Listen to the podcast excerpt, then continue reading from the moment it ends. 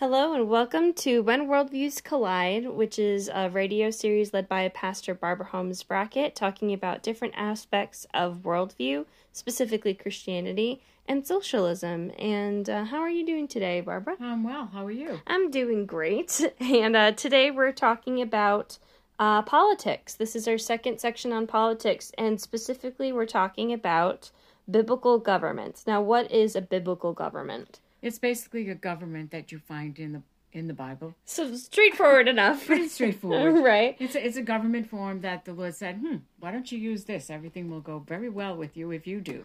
And uh, and why do you think that uh, God instituted these biblical governments? We need to have a society. Uh, we're a we're a group of people that have fallen because of Adam and Eve's great treason, and so we have a propensity to sin without the Lord Jesus Christ. And there has to be structure. Everything has structure. That's how we know there's a God. When there's a design, there's a designer. Right. So we know that that God exists because of the design that he put in the universe and there's a design for government. And so he gives us he gives us the government forms that are important to him. And there are five of them, from what I understand. The first of which is self governance. What is self governance? You did it, you pay for it. you are responsible for what you do.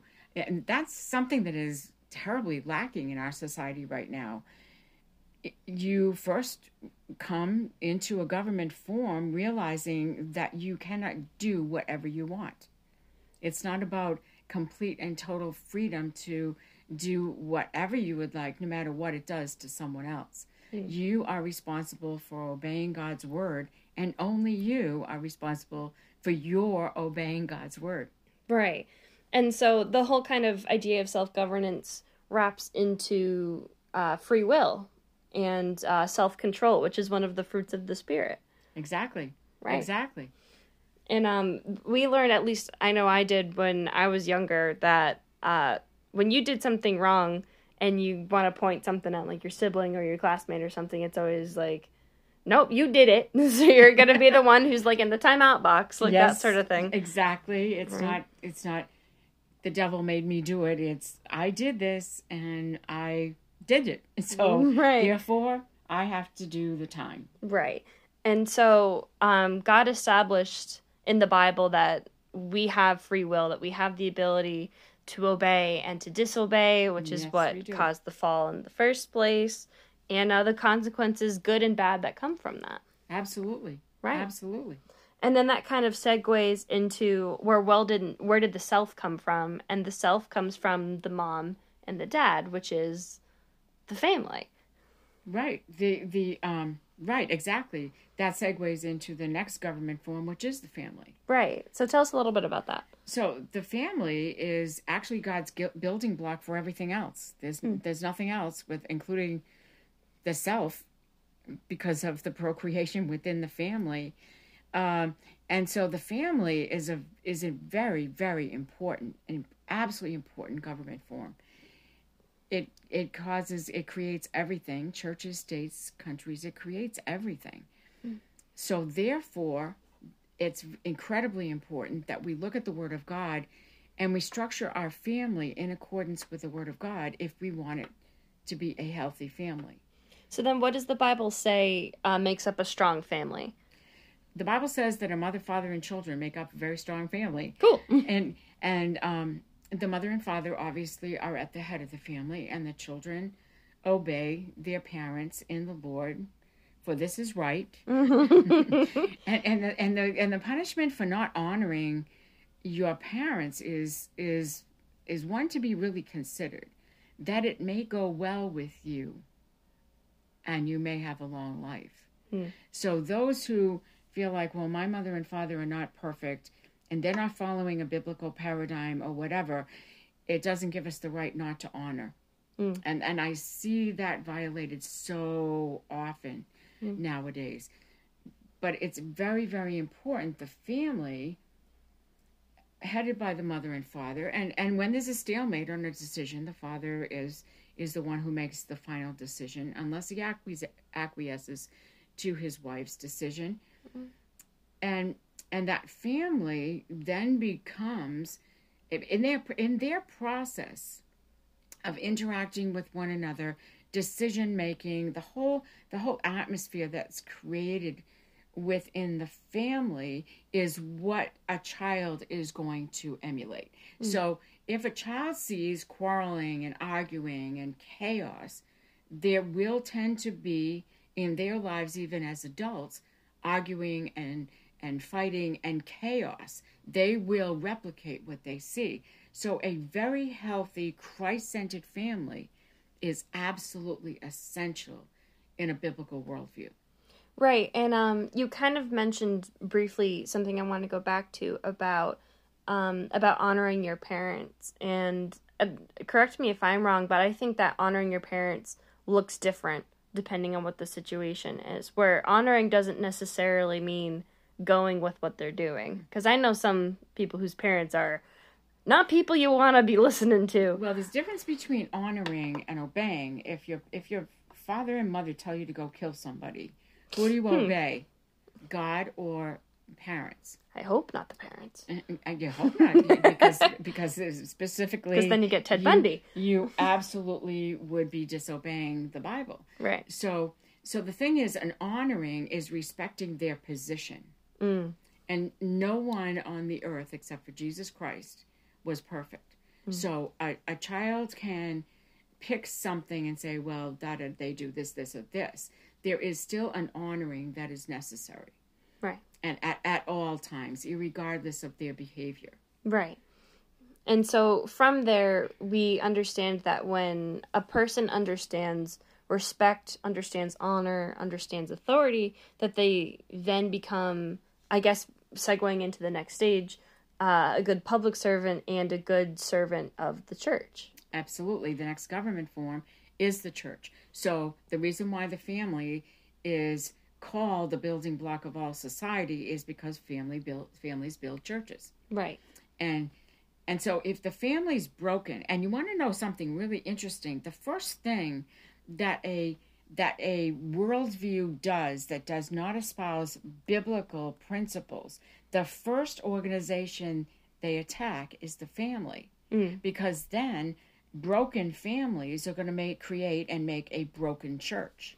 Right. So and other, especially social socialism and communism and Marxism, there is another God in their worldview, and so they will not allow Christianity to go forth. With they do not want the, the a Christian family. They don't want a Christian self self government. They want a humanistic self government, mm. which is diabolically opposed to a biblical principle. So then how are churches and the the fourth version of government, which is the state, how are they linked? Because I know that there's a lot of of controversy about like church versus state, church against state. Yeah, that's actually the civil government, and that's the control over the physical area. In the Bible, it was the city states. There, there would be cities, and they had a governance governance and they were walled and protected. And the and the government, the elders of of those cities would be the governmental officials, the ones that were high ranking within that place. They would they would control they would control the the economy. They mm. would decide who's going to come in and who's not going to come into their city. Mm. And that's why the wall was. It's interesting. The gates actually were hollow in, in a lot of places because that's in in in between the two doors, one coming into the gate, coming into the wall, and then one leaving the wall and going into the city. And that's where the leaders or the elders would sit and make and make decisions mm. concerning what was going to happen in that city. Mm.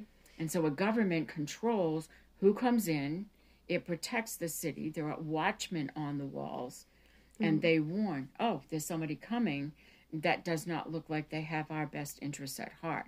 And that puts everyone else on alert to take position to, to defend and protect their families, their homes, mm. and each one taking responsibility.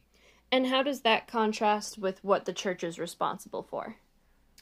the church is responsible for creating an environment then that facilitates people who are then well equipped to be civil government officials. So the elders were the heads of the families Mm-hmm. that sat at the city gate and became the government. And so there's nothing different now than what be happening here. The governments, the families are producing heads that are steeped in the Word of God, know how to know how to build a family that is steeped in the Word of God, know how to obey the Word of God, know how to love the Lord Jesus Christ, Father, Son, and Holy Spirit, and know how to act in accordance with what the Lord Jesus would do were were he still walking along in the earth. And they bring that to their government and say, okay, this is government this is biblically based and this is not. We are not going to do this because it does not go along with the word of God. Kind of a little segue. Mm-hmm. When Massachusetts was writing its first constitution, the pa- pastors looked at that and said, This doesn't line up with the word of God. And the people came to the church first before they went to the voting booths. Hmm. So they went to the voting booths and they voted down the Constitution. And then the city fathers came and said, "Okay, what is it that that you don't like about this, and how can we fix it?" And hmm. then there was a Constitution created that did not go against the Word of God Right. So then understanding. So then the state and and by extension the country and the civil government were dependent on the teachings and the guidance of the church. Absolutely, and nothing should have changed with that, except it did. Except now we're here. now we're here. Mm-hmm. So what has happened is the church has now been muzzled, but mu- muzzled unjustly because it wasn't supposed to be muzzled according to the Constitution. Mm. No, no restraints were put on are allowed to be put on a church by the civil government in all 50 states and in the United States Constitution, which is a biblical principle. So it's incredibly important that when we have jurisdiction to do so, that we fight any any constraints on the local church imposed by the civil government. Which we got to see a little bit this year. Uh, we did And that was last fun year time. too. Right. So um, this comes to the end of our segment for today Pol- Politics Part 2 Biblical Governments. And uh, so, just to briefly recap, we have the self, which is self control, self will, self governance, uh, the family, the church, and the state, and then by extension, the country, the civil governments. So, that's everything that we have for today. Uh, this has been Elizabeth and Pastor Barbara Holmes Brackett, and we'll see you this time next week, the same time and same place. Have a great week. Yes, you too. Bye. bye bye.